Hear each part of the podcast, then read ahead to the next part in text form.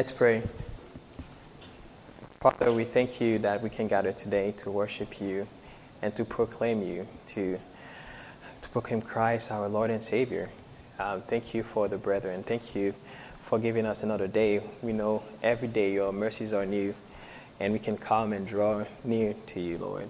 Um, help us, Lord, through your word. Um, help me to present it to your people, Lord, so that they can be helped. We all, we all can be helped um, to serve you more and worship you. In Jesus' name, amen.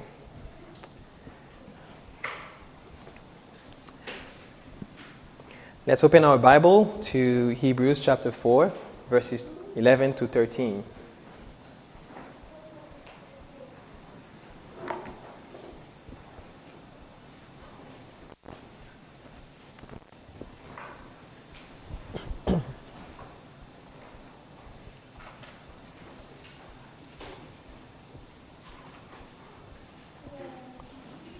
Let us therefore strive to enter that rest, so that no one may fall by the same sort of disobedience. For the word of God is living and active, sharper than any two edged sword, piercing to the division of soul and of spirit, of joints and of marrow, and discerning the thoughts and intentions of the heart. And no creature is hidden from his sight, but all are naked and exposed to the, to the eyes of him to whom we must give an account. Amen. Today we are looking at part two of uh, what we started last time the rest of God. Um, last time we saw the promise of entering that rest. And today we, um, we're starting in verse 11. Uh, it says we need to strive to enter that rest. And we're going to talk about that. And the second part would be on the Word of God. on the Word of God, um, verse 12 and 13. Um, so, verse 11 Let us therefore, therefore, in light of what uh, was said from verses 8 to 10, uh, the, the author is coming to a conclusion. Um, the conclusion is strive to enter the rest of God, to enter that rest. Um, if we look at verse 8 to 10, uh, real quick, for if Joshua had given, had given them rest, thank you, brother. If Joshua had given them rest, God would have not spoken of another day later, later on.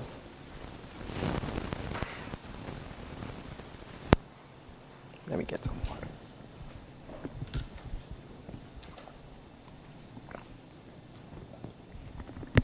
Refreshing. Um, so the promise of God did not stop there.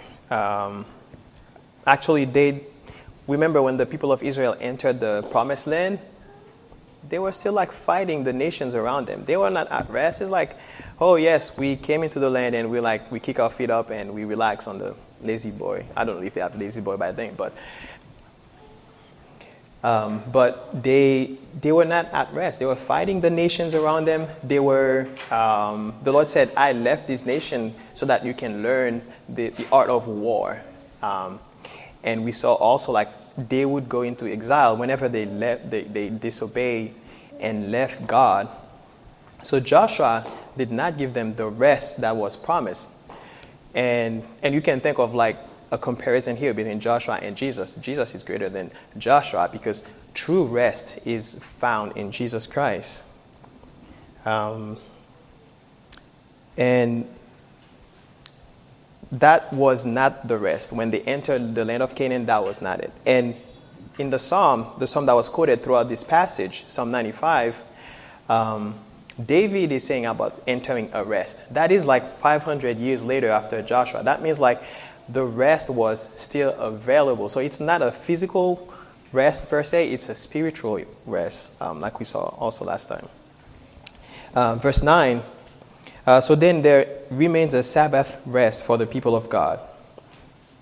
There remain a Sabbath rest for the people of God. I like the fact that it says Sabbath rest because it's like rest, rest. but um, putting in uh, the emphasis there. Um, if you are a child of God, if you are God's possession, the Sabbath rest is for you. If you're not a child of God, you're in trouble. Uh, you would be tormented in hell forever. So, we have Christ. He's our rest. We're going to see that uh, later on. And verse 10 For whoever has entered God's rest has also rested from his works, as God did from his. So God created the world in six days, and the seventh day he rested. And you also, before Christ, you were working your way to heaven, but you know what? It was. Uh, it, there was no hope because no one can earn heaven by their own working, by their own works. No self righteous person can never inherit heaven. Why? It's only by the merit of Jesus Christ. Uh, so, um, Christ says, It is finished. That was his cry on the cross. Um, we cannot earn God's favor. Only Christ did that. Only the righteousness of Christ imputed to you will earn you heaven. Um, so, so, in light of all this, let us then in verse 11, strive to enter that rest. And some author, they like, they kind of titled this verse, uh, um, work at resting, or like uh, labor in order to rest. There's like a, the word play. You, you fighting so that you can have peace. Uh, it's like there is no, there is no peace before like winning the war. Um, so, uh, so, to strive, what does that mean? It means to make every possible effort. It means to push yourself, to do your best, to be diligent, to labor. Let me ask you, Christian, are you making every possible effort? Are you pushing yourself? Are you doing your best? Are we being diligent? Are we laboring? Are we striving? What do you might say, striving to what?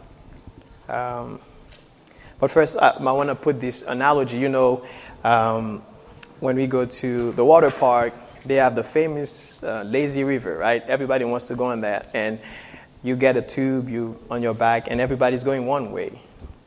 Um, if you try to go the other way, first they will stop you. Like, no, no, no, you cannot, sir.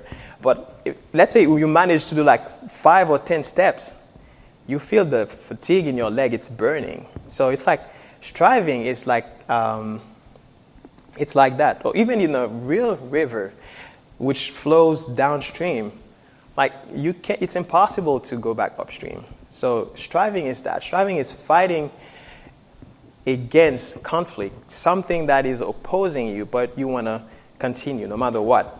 Give it your best. Be diligent.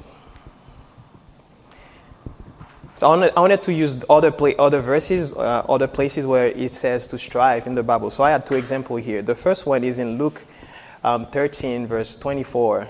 Our Lord Jesus Christ Himself said, Strive to en- enter through the narrow door.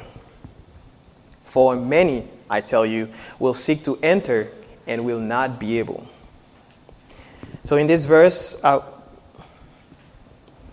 I don't think Jesus uh, was telling people they could merit heaven by striving for it. Um, no matter how hard you labor, like I said, sinners can never save themselves. Um, we are saved by grace through faith, not by works, so that no one should boast. Our boasting is in Christ Jesus, and He is the reason why we strive. So, entering the narrow gate here is so difficult. Why? Because it requires a lot of sacrifices in terms of human pride. We are prideful people. Like, we want, hey, I did it, hey. Um, they have this story like a frog wanted to cross a river after a rain, he couldn't. So, two birds came and gave him like a little stick, and he bite on that stick, and they tried to cross him over, like to make him cross over. And a man was like, oh, how ingenious, who did this? And the realized, it's me. But and while he opened his mouth, he let go and he got into the river and got drowned. So pride That's what, that's what the Bible says. Pride comes before fall. Like, we are prideful. And ultimately, any sin that is committed before the face of God, it's, there is a pride as, as, at, at the root of it. So, um, so striving is fighting against our like sinful nature. When Christ gives you a nature, He changes you. But um, I put here also like the flesh is not yet redeemed. We have to fight against that as well. Um, if you are following Christ, Christ says you need to deny yourself, pick up your cross daily, and follow me. This is, this is hard. As sinners, we used to love our sin. We love like the darkness, like the Bible says. Um, but when Christ redeems you, um, now we are fighting against the flesh. We're fighting against our sin. And day by day, we get victory over sin, victory over self. Um, and Paul says, offer your members as instruments of righteousness, right? Did you wake up, wake up this morning and say, um, hands, uh, you are an instrument of righteousness, um, serve the Lord? I, mean, we should do that. Like, think of this way. What am I going to do today that really honor the Lord? Or you look in the mirror, uh, lips or mouth? Uh, you are an instrument of righteousness. Worship the Lord. Be, let any conversation coming out of, your, out of you, let it be salt, salted with salt, let it be seasoned with salt so that it can help someone. Uh, the, the Bible says there is life uh, in, in the word, in your word. So are you building up, not, not creating life, but like, are you building up someone? Are you encouraging a brother? Are you helping them to move forward? So entering the narrow, narrow gate um, is hard because not only we have our flesh, but we have the world and we have Satan. Satan is always opposing the truth. The world is always opposing the truth. They come up with every type of system, CRT now, or uh, no, BLM or like anything to cause you um, to uh, attacking the, the truth of the Word of God. Um, Paul says in 1 Corinthians 9:27, he disciplines his body. We need to take the same. We need to do the same thing. Discipline our body. Um, this is a metaphor um, borrowed from games, athletic games. Um, he knocks out any impulse in his body like someone who's like throwing big punches because those impulses can prevent him from winning a soul for Jesus Christ. Um, and he said, I don't want to be disqualified, which also borrowed from um, games. It's like if you don't meet the requirement, if you don't have the proper training, you will not make it to the competition. Um, you have to have the right standards. Paul is probably referring to like fleshly sin, and especially for people who are leading and preaching in the church, but it applies for all of us, every Christian. We need to buffet our body, like he says in the King James, um, so that we, we, we, we don't become disqualified. That's fighting the flesh. 1 John 2 15 says, Do not love the world. Why?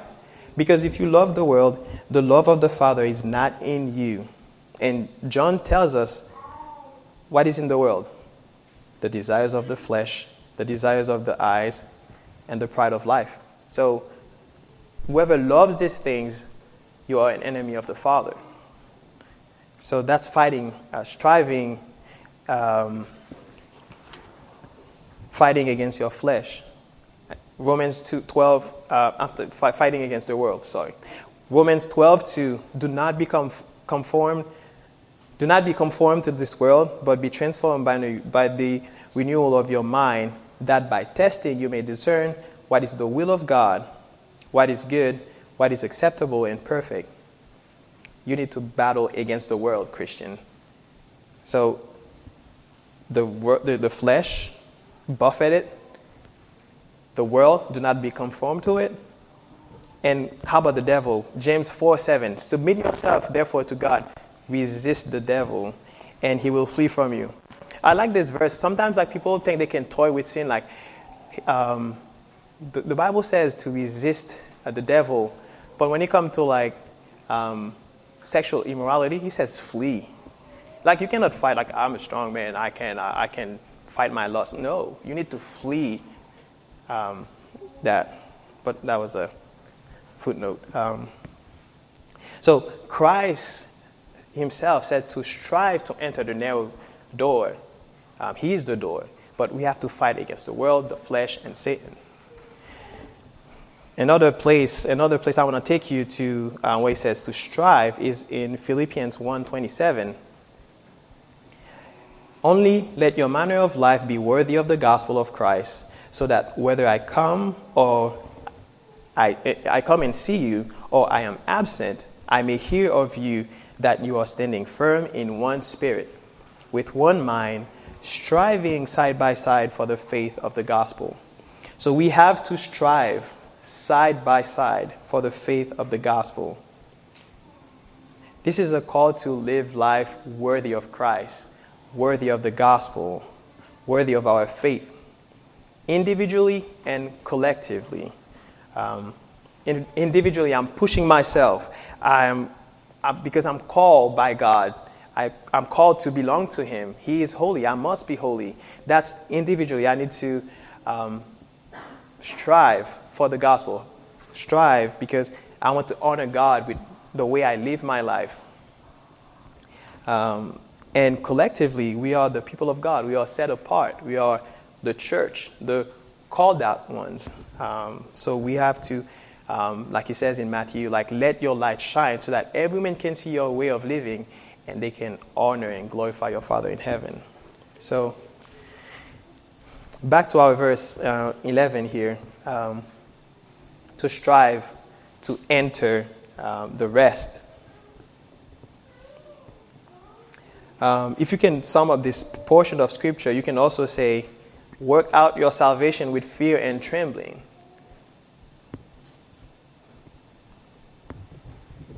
This is meaning like to continue, continually bring something to fulfillment or completion. Um, again, not salvation by works, but because we are saved, we work. We God prepares, prepared uh, works before the foundation of, of, the world so that we, might, we may walk in them. So we do good because we, God gave us a good heart. And out of that good heart flows uh, righteousness. Uh, in Matthew 5 20 says, Unless your righteousness exceeds that of the scribes and Pharisees, you will not um, enter the kingdom of God. So we need to strive for righteousness. Um, um, enter Strive to enter. It means to go in, um, to come into. Uh, we remember Joseph, Joseph and Mary after they fled to Egypt for two years to escape um, Herod's infanticide. They came back and they enter the land of Israel. So that's the idea. You, it's, it's like when you uh, we go on a road trip every year, like go see the family in Florida, and when, when you get to Texas, you're like, welcome to Texas, because you're entering the state of Texas. So it's like, it's the same idea to enter the rest of God, to be part of it, to take possession of it. Um, this word is also says uh, is, it's, it's also used in Matthew 6 6 when he says, When you pray, go into your room, enter into your room, and shut the door and pray um, to your Father who is in a secret. Um, so every time the Bible uses the word enter, it is to enter into uh, for something very important, very a big purpose. Uh, so for the believer, it's every experience they have uh, when they experience the blessing of God, the blessings of God in their life. Um, the Lord says, I will not leave you nor forsake you. This is a promise you can hold on to and you benefit that and you enter into grasp of that. Um, so this is the word enter. Um, so what, what are we to enter? The, the, the rest, the, the, the Sabbath of God. That's heaven. Um, that's the promised land. And we want to go to heaven not because the streets are made in gold, not because there's the tree of life, but because we have Christ. We're going to see him face to face. And, and and he said, What we are is not yet manifested, but when we see him, it will be manifested. And I, I, I, I can imagine I can only imagine. Like when Christ returned in my body, like just change and have like, I don't know, muscles, I don't know, or long hair, or, you know, but it's me thinking. But it's going to be something glorious, like the Bible says, incorruptible, like flesh, that it, uh, it's like sin will not, there will be no more sin. That's glorious. I can only imagine that, but it's going to be so like amazing.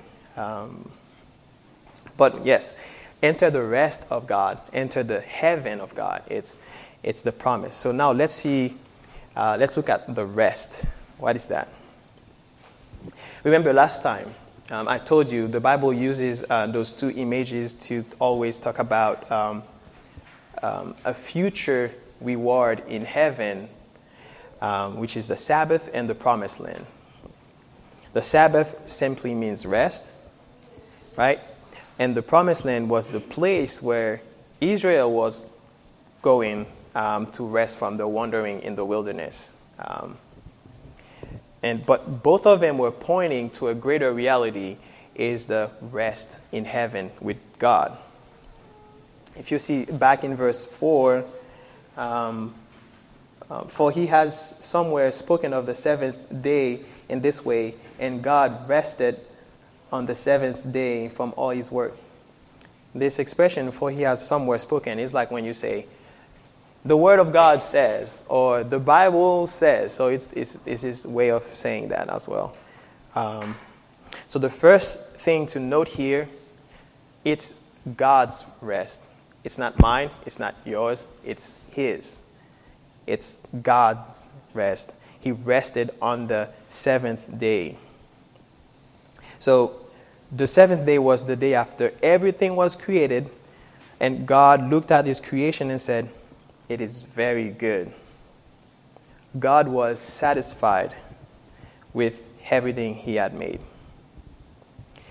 It was not because he was exhausted. You know, like, man, like when you think of the universe, it's big. And, but God was not exhausted. And the Bible says the universe cannot contain you.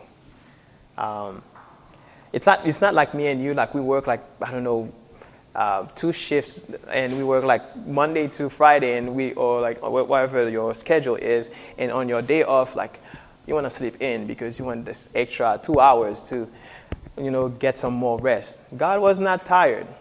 He's like, my work is done.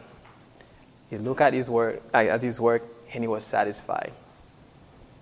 So it was a um, cessation of work, uh, if you would say. God ceased to work um, because the work was completed. Um,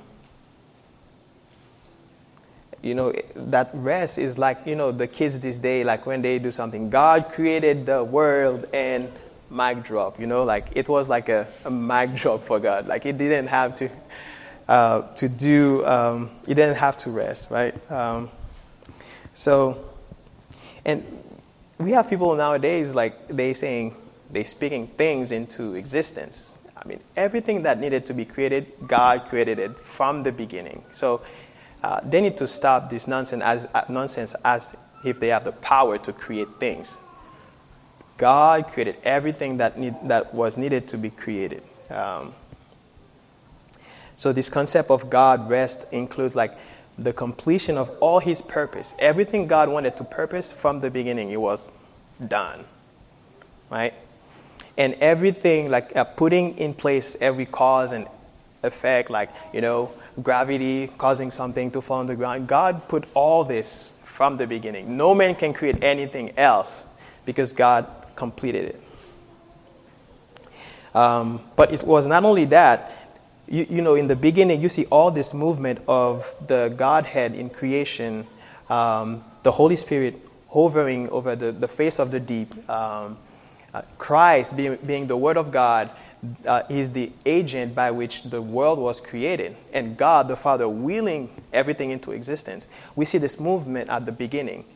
After the sixth day, it stopped. They stopped working because creation was completed. Um, and the seventh day was supposed to be a long, indefinite period of time there is an author, he said, uh, it's a solemn divine repose, a tranquility of perfection. And so it was supposed to go on and on and on and until man and his fall interrupted it. And Christ says in John 5 17, My Father is working until now, and I am working. So God has to come back to work um, to, for our salvation. Um, Christ had to come and died to save us from our sin. Um, so the rest was the rest of God.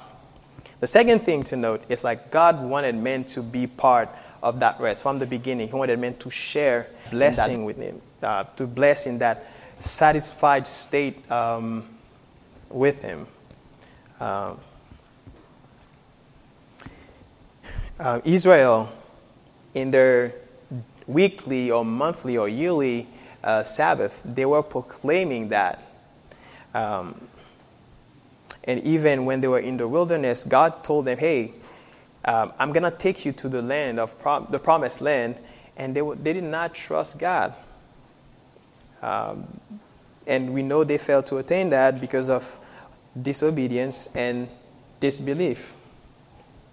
So their failure to enter the promised land uh, was because of unbelief and apostasy.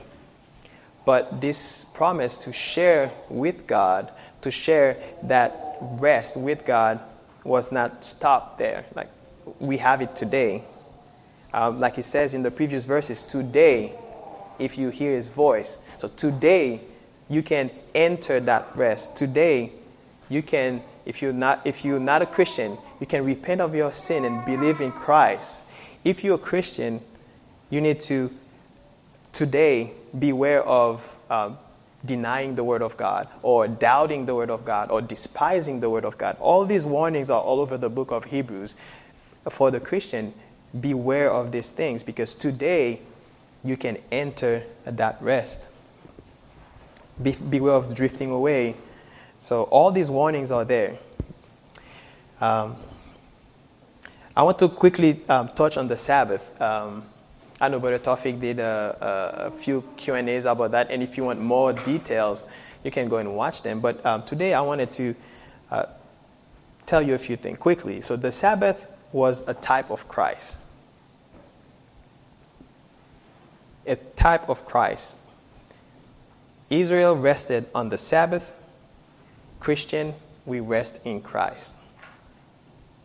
Secondly, um, can you hear the gospel in the Sabbath? That's why we don't have to keep it, all right? Um, the gospel is being proclaimed in the Sabbath. Rest. No work. No work. Rest. Enjoy God. Stop working. Same thing for the Christian. Jesus came, he says, Come, up, come to me, all who you labor and are, and are heavy laden, I will give you rest. So, rest in Jesus Christ. All the Sabbath, weekly, monthly, or yearly, as we see in Colossians 2.16, um, they were supposed to like, stop at every work, like stop it and focus on relationship with God. Um, and this is what we do now. We focus our relationship, uh, we focus everything to Christ. Like we want to be like Christ. We want to become like him every day. Christ likeness, that's what we strive after. Uh, we want to be like Him. Um, so we can say, like, the Sabbath um, was pointing to Christ. But if you, if you think of the verse where God told them to observe the Sabbath, it also points back to the beginning. So you have the Sabbath, it's pointing towards Christ, towards the Messiah, but also pointing back to creation. Um, Exodus 20, verse 8, 9, 10, and 11. Can someone read that for us?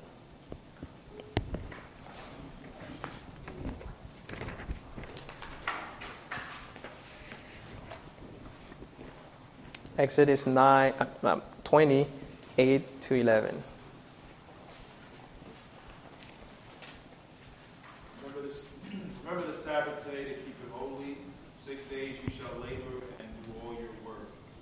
seventh day is a Sabbath to the Lord your God.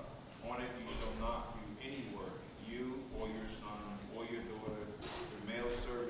female servant, or your livestock, or the sojourner who is within your gates. For in six days the Lord made heaven and earth, the sea and all that is in them, and rested on the seventh day. Therefore the Lord blessed the Sabbath day and made it holy. So the Lord gave them the Sabbath so that they can remember creation. They can remember God rested. Um, and by observing or keeping the Sabbath, they were witness for God. They were telling all the nations, hey, we rest on the seventh day. This is pointing to God who rested on the seventh day. Like it's, they were proclaiming the gospel. It's like they were evangelists, if you would say, like they were proclaiming, hey, God rested on the seventh day, and I want you to, I want to point you to that God. So Israel was the instrument by which God was preaching to the other nations. Um, but one thing, we don't, we don't keep the Sabbath. Why? Because it was the sign of the old covenant. Um, Exodus 31, verse 12.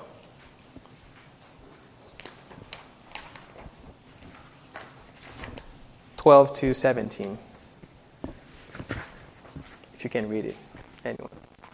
The Lord said to Moses, You are to speak to the people of Israel and say, Above all, you shall keep my Sabbaths, for this is a sign between me and you throughout your generations, that you may know that I, the Lord, sanctify you. You shall keep the Sabbath because it is holy to you. Everyone who profanes it shall be put to death. Whoever does any work on it, that soul shall be cut off from among the people. Six days shall work be done, but the seventh day is the Sabbath and solemn rest, holy to the Lord. Whoever does any work on the Sabbath day shall be put to death. Therefore the people of Israel shall keep the Sabbath, observing the Sabbath throughout your generations as a covenant forever. It is a sign forever between me and the people of Israel that in six days the Lord made heaven and earth, and on the seventh day he rested and was refreshed. Yeah.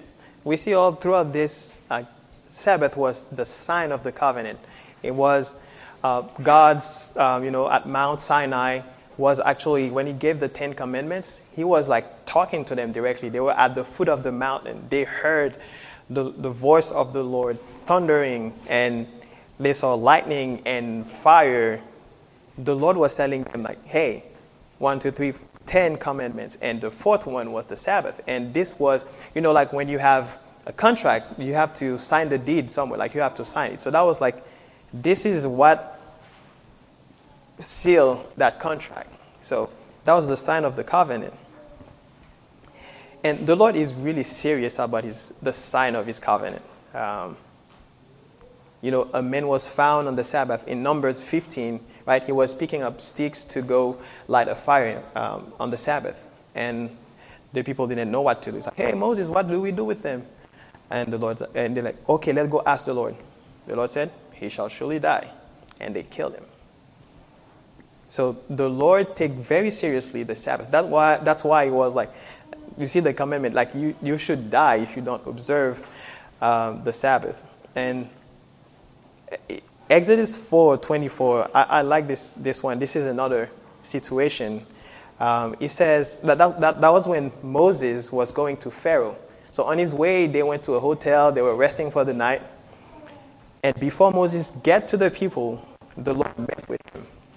It says, uh, Exodus 4 24, at, that, at the lodging place, on their way, the Lord met with him and sought to put him to death.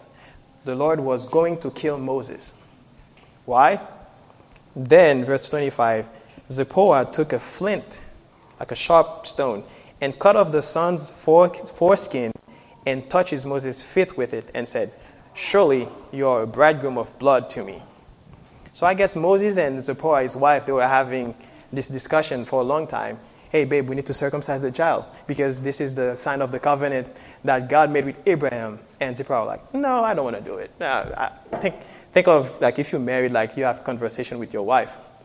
But the Lord was, this is the sign of the covenant I made with Abraham. Your son is not wearing that sign. I'm going to kill you, Moses.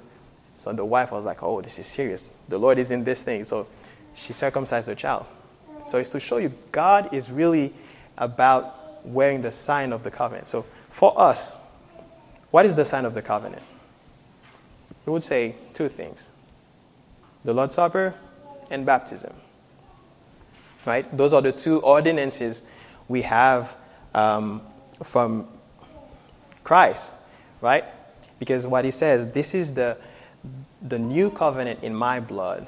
And every time we take the Lord's Supper, we proclaiming his death. We proclaiming what he has done for us until he returns. And same thing for baptism. Um, you proclaim that I have died with Christ and I rose again with him. So everything is pointing to what Christ had done. So when someone says, Oh, today I sin and there is the Lord's Supper and I don't want to take it, I did something wrong. The Lord died for that sin. You proclaiming his death. He died for that very sin you did that morning. Repent, confess your sin to him, and take it. And because you're proclaiming Christ died for me, Christ erased all my sin, even the one you did on the way. So, or someone will be like, I don't want to be baptized. That shows you're not trusting the Lord. You're not obedient to the voice of the Lord. And the Lord take his, the sign of his covenant seriously. If you continue that way, that means you, you, you're not his, and you're going to forfeit that rest. So Israel was pointing men to God with the mini Sabbath observance and we are pointing God to men with Lord's Supper and baptism. Um, verse 11, second part. Um, so that no one may fall by the same sort of disobedience. To fall.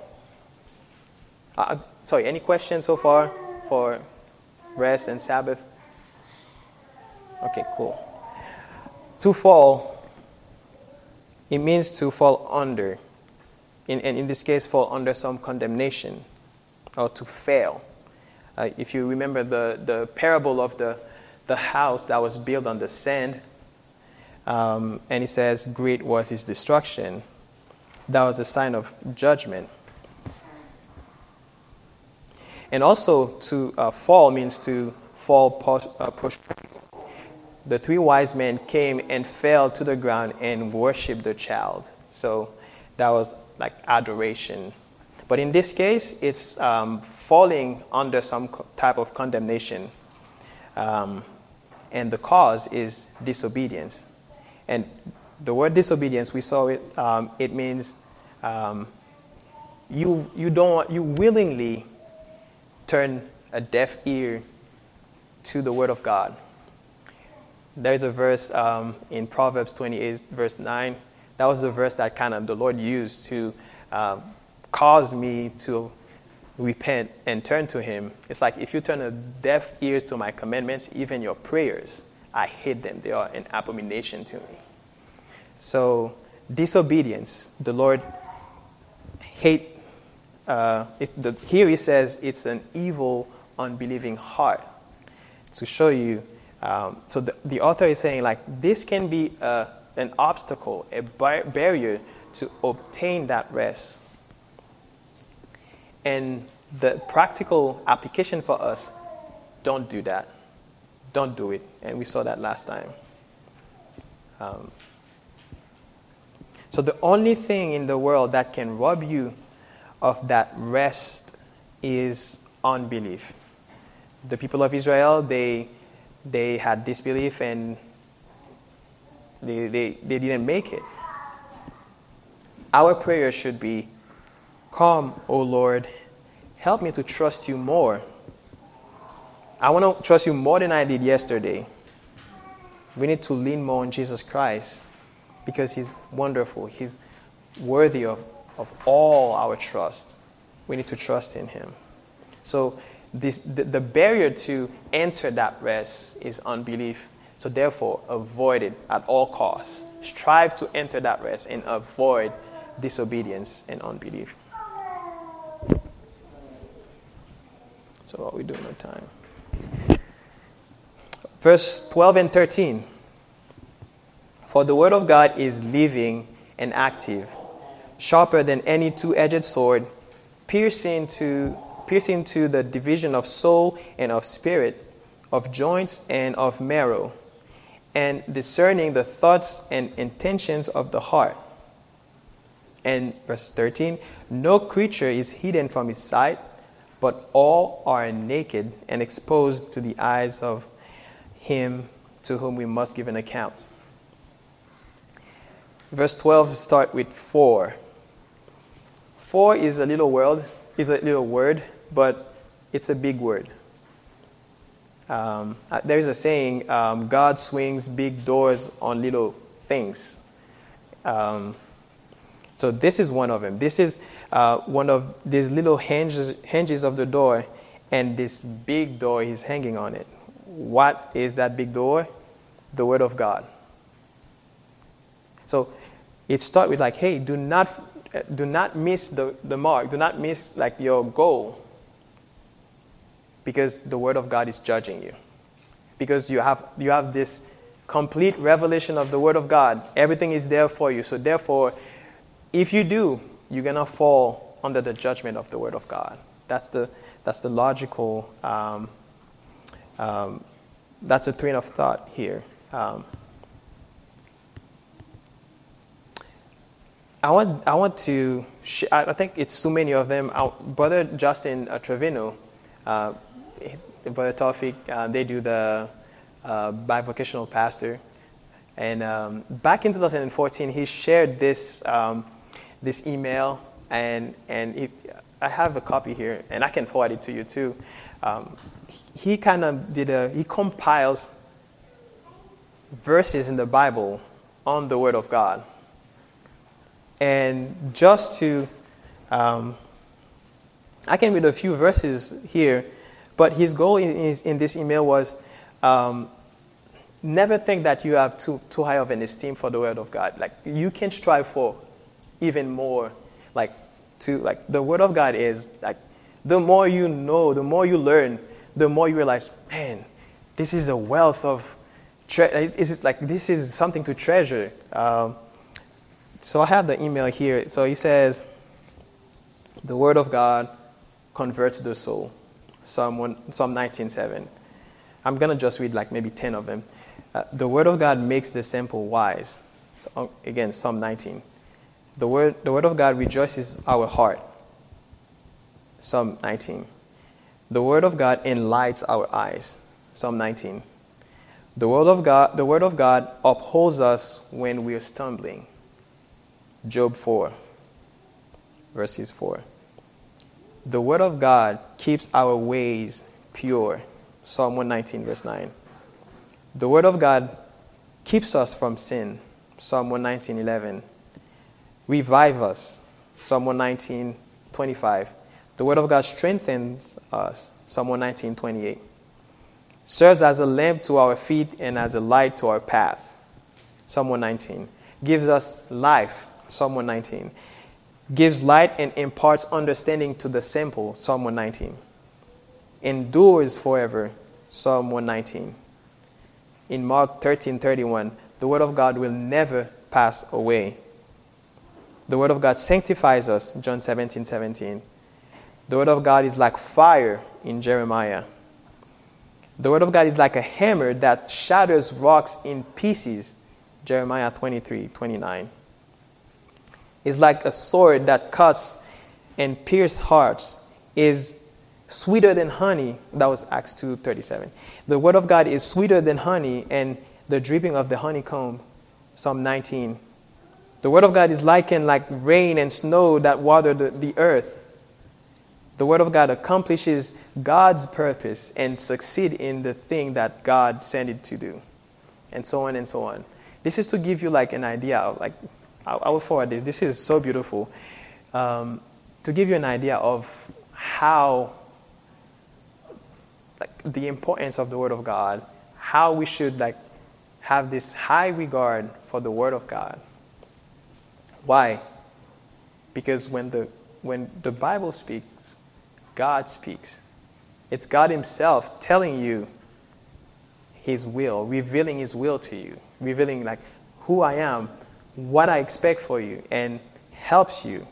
Um, this is for us to just cherish and love, and the Word of God is beautiful, for lack of a better word. Um, so, the, the author here um, in verse 13 and 14, in verse 13 and um, 12, sorry, um, the author is underlying um, the, wor- the, the, the, role of the Word of God in our perseverance. If we want to continue to the end, the Word of God, all these things that I said here should apply to you in your life. Um, the author is pointing to the entirety of the divine revelation of God, both this written word, but also who is the Word of God? Jesus. So it's pointing both to the to the written scripture and also to Christ. Um, some people sometimes they want to divorce the Bible from Jesus Christ. You know, they would say, "I don't need theology. I don't need to know everything in the Bible. Just give me Jesus." This is a misguided assessment. Uh, you know, sometimes when we have fellowship and let's say we go in, like someone asks a question in Revelation, and some of us are like, they don't want to be part of Revelation. Why? Because it's a, it's a difficult book, but it's the Word of God. The, Bible, the first three verses of, of, of Revelation, like, read it out loud, you will be blessed. Like, it's the Word of God. Uh, I know there are like strange things we cannot understand, like this beast and that, but it is revealing the, the will of God we need to love it and cherish it. You need Jesus, but how, how do you learn about Jesus Christ? In His Word, in the written Word of God. From, you need to know from Genesis 1 1 to Revelation 22, verse 21. So Christ cannot be divorced from Scripture because our knowledge of Christ, about His nature, who He is, His work, they come from the Bible. So we need both. We need Christ, and we need to grow in our knowledge of Christ by being good student of the Bible. So we cannot have Jesus Christ apart from the whole witness of the Bible. The two are inseparable. So um, the author establishes two characteristics about the Word of God. In verse 12, first, he says uh, it's living and active. This is highlighting the, the, uh, the enduring uh, vitality of the Scripture.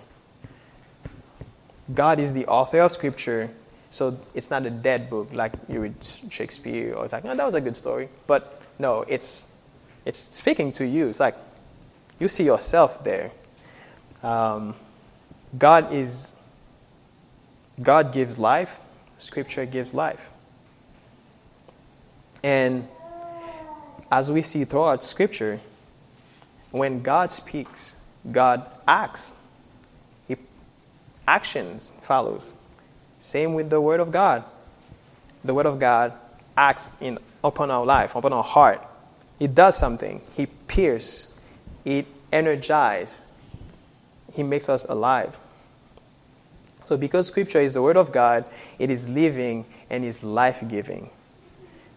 It gives us life. It accomplishes everything that God wills. Um, we just read it in Isaiah. My word that comes from my mouth, from my mouth will not return to me empty, but will accomplish that everything I please and will prosper in what I send it to do. Isaiah 55 11. So, the second thing, the author describes Scripture as sharper than a double edged sword. Um, as a sword uh, it can penetrate and separate the soul and the spirit, joints and marrows. Uh, so the Bible is able to judge my thoughts, my intentions. The Bible is able to judge your thoughts and intentions.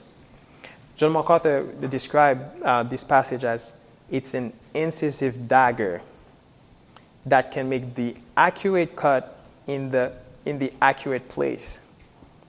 Um, he says, like a knife would go in and thrust itself right through the joint and marrow, so the sword of the word of God penetrates into the innermost part of man and become a judge and discerner. So the, the Bible, the Word of God reveals what's inside. And he kind of used the, this analogy. God just put it there and start moving things. Like, oh, pride, lust, love of money. Like God is like removing all that with the Word of God, with his, the sword of the Spirit. So the Bible analyzes the facts of our life. The Bible is our critique, is our judge. Um, when we come to the Bible, let us, let us not come to um, with our own hermeneutic, like we want to analyze, oh, the Bible says this, but look, we need to come humble. Understand that it's, it has authority. We need to submit to that. Um, so don't come to the Bible to, to speak to it or to read it, but let the Bible read itself to you. Understand, like, hey, this is God's word. God is speaking to me. And in, in verse 13, quickly, the author shifts from the word of God to God Himself, which shows the intrinsic link between God and Scripture. So, just as God's word graciously reveals God to men, it also makes sense that man is accountable before God as a judge. So, that's what he says, to whom we need to give an account. So, the Bible shows us the beauty of Christ, the beauty of God, and says, God, you holy, and I'm wretched. Save me. And we realize we're going to answer to God for everything we do on the last day, all the books will be open, and every single deed like we committed in this life, hey Kenzie, you did this, you did that. But there's another book, the book of life. And your name is there. Because if your name is not there, you will be thrown into the fire of hell. Um, so, application here the Bible is the very Word of God. Um, like he says in um, uh, 1 Thessalonians 2, verse 13, um, when Paul says, We also thank God constantly for this, that you received the word of God, which you heard from us, you accepted it as not word of men, but as what is really it, as what is really it is really is, the word of God, which is at work in you, believers. We need to esteem the word of God. We need to give it the uh, the value that um, he deserves. The Bible discerns our thoughts and intention. Um, the Christ says in, in Matthew 5, 15, sorry, Matthew 15, 19, out of the heart come evil thoughts, murder, adultery, sexual immorality, theft, uh, thieves, theft, false witness, and slander. Jeremiah 17 9 says, The heart is deceitful above all things and desperately wicked. Who can know it? God says, I know it. I search the heart. Only God knows it. And His word is there to search us, to see what's in us. David says in Psalm 119, Search me, O Lord, and see if there is any wrong way in me, and lead me into the way everlasting. Um, one pastor says um, the Bible is a two edged sword because when you preach the word, when you preach the word, um, it's quick and sharp. It's an edged sword because it will cut through the congregation, but also it, could, it will cut through your heart as well. So when you preach the word, it's like you're preaching the people, but you're preaching to yourself as well. You need to submit to it. And our brother is a, we, we know his heart is, is a perfect example of that, and we need to follow his example. Um, so another, another application, our life is an open book before God. We're going to give an account to Him. Um, so when we pray, do we try to like, hey God, I'm praying for this, but are you trying to hide your motives when you pray? Guess what? He knows what you're praying for. So confess it. Be open. And if you doubt, Lord, I'm doubting, help me. Like this guy, like when he said, please, Lord, help my unbelief. Like, tell it to the Lord in prayer. God gives us the gifts of Scripture so that uh, we will not follow the example of um, Israel and their disobedience. The Bible is our guide to trusting God and finding full satisfaction, full rest in Him. Furthermore, God has revealed the truth about Christ to us in the Word. That's why we must be good stewards, good students of the Word of God, and maintain. Um, the Bible should be the center of our life, and every teaching of the Bible should be in our life as principle to guide whenever whatever we do. Expenses, we go to the grocery. Why we? And I heard of some brothers in San Antonio before they go to the groceries, they pray, Lord, I want to spend my money wisely because I want to honor you. So, like principle, uh, whatever the Bible says needs to be in the center of our mind. Because the scripture will lead us to Christ likeness. We will become like the incarnate, incarnate word. Uh, to become like the incarnate word, we must study the inscripturated word. This, this to mean like it's a fancy word for the written down word. We need to know the word of God if you want to become like Christ. I wanted to read lastly um, Revelation 19, verse 11 to 16. If someone can read that, this is a description of Christ.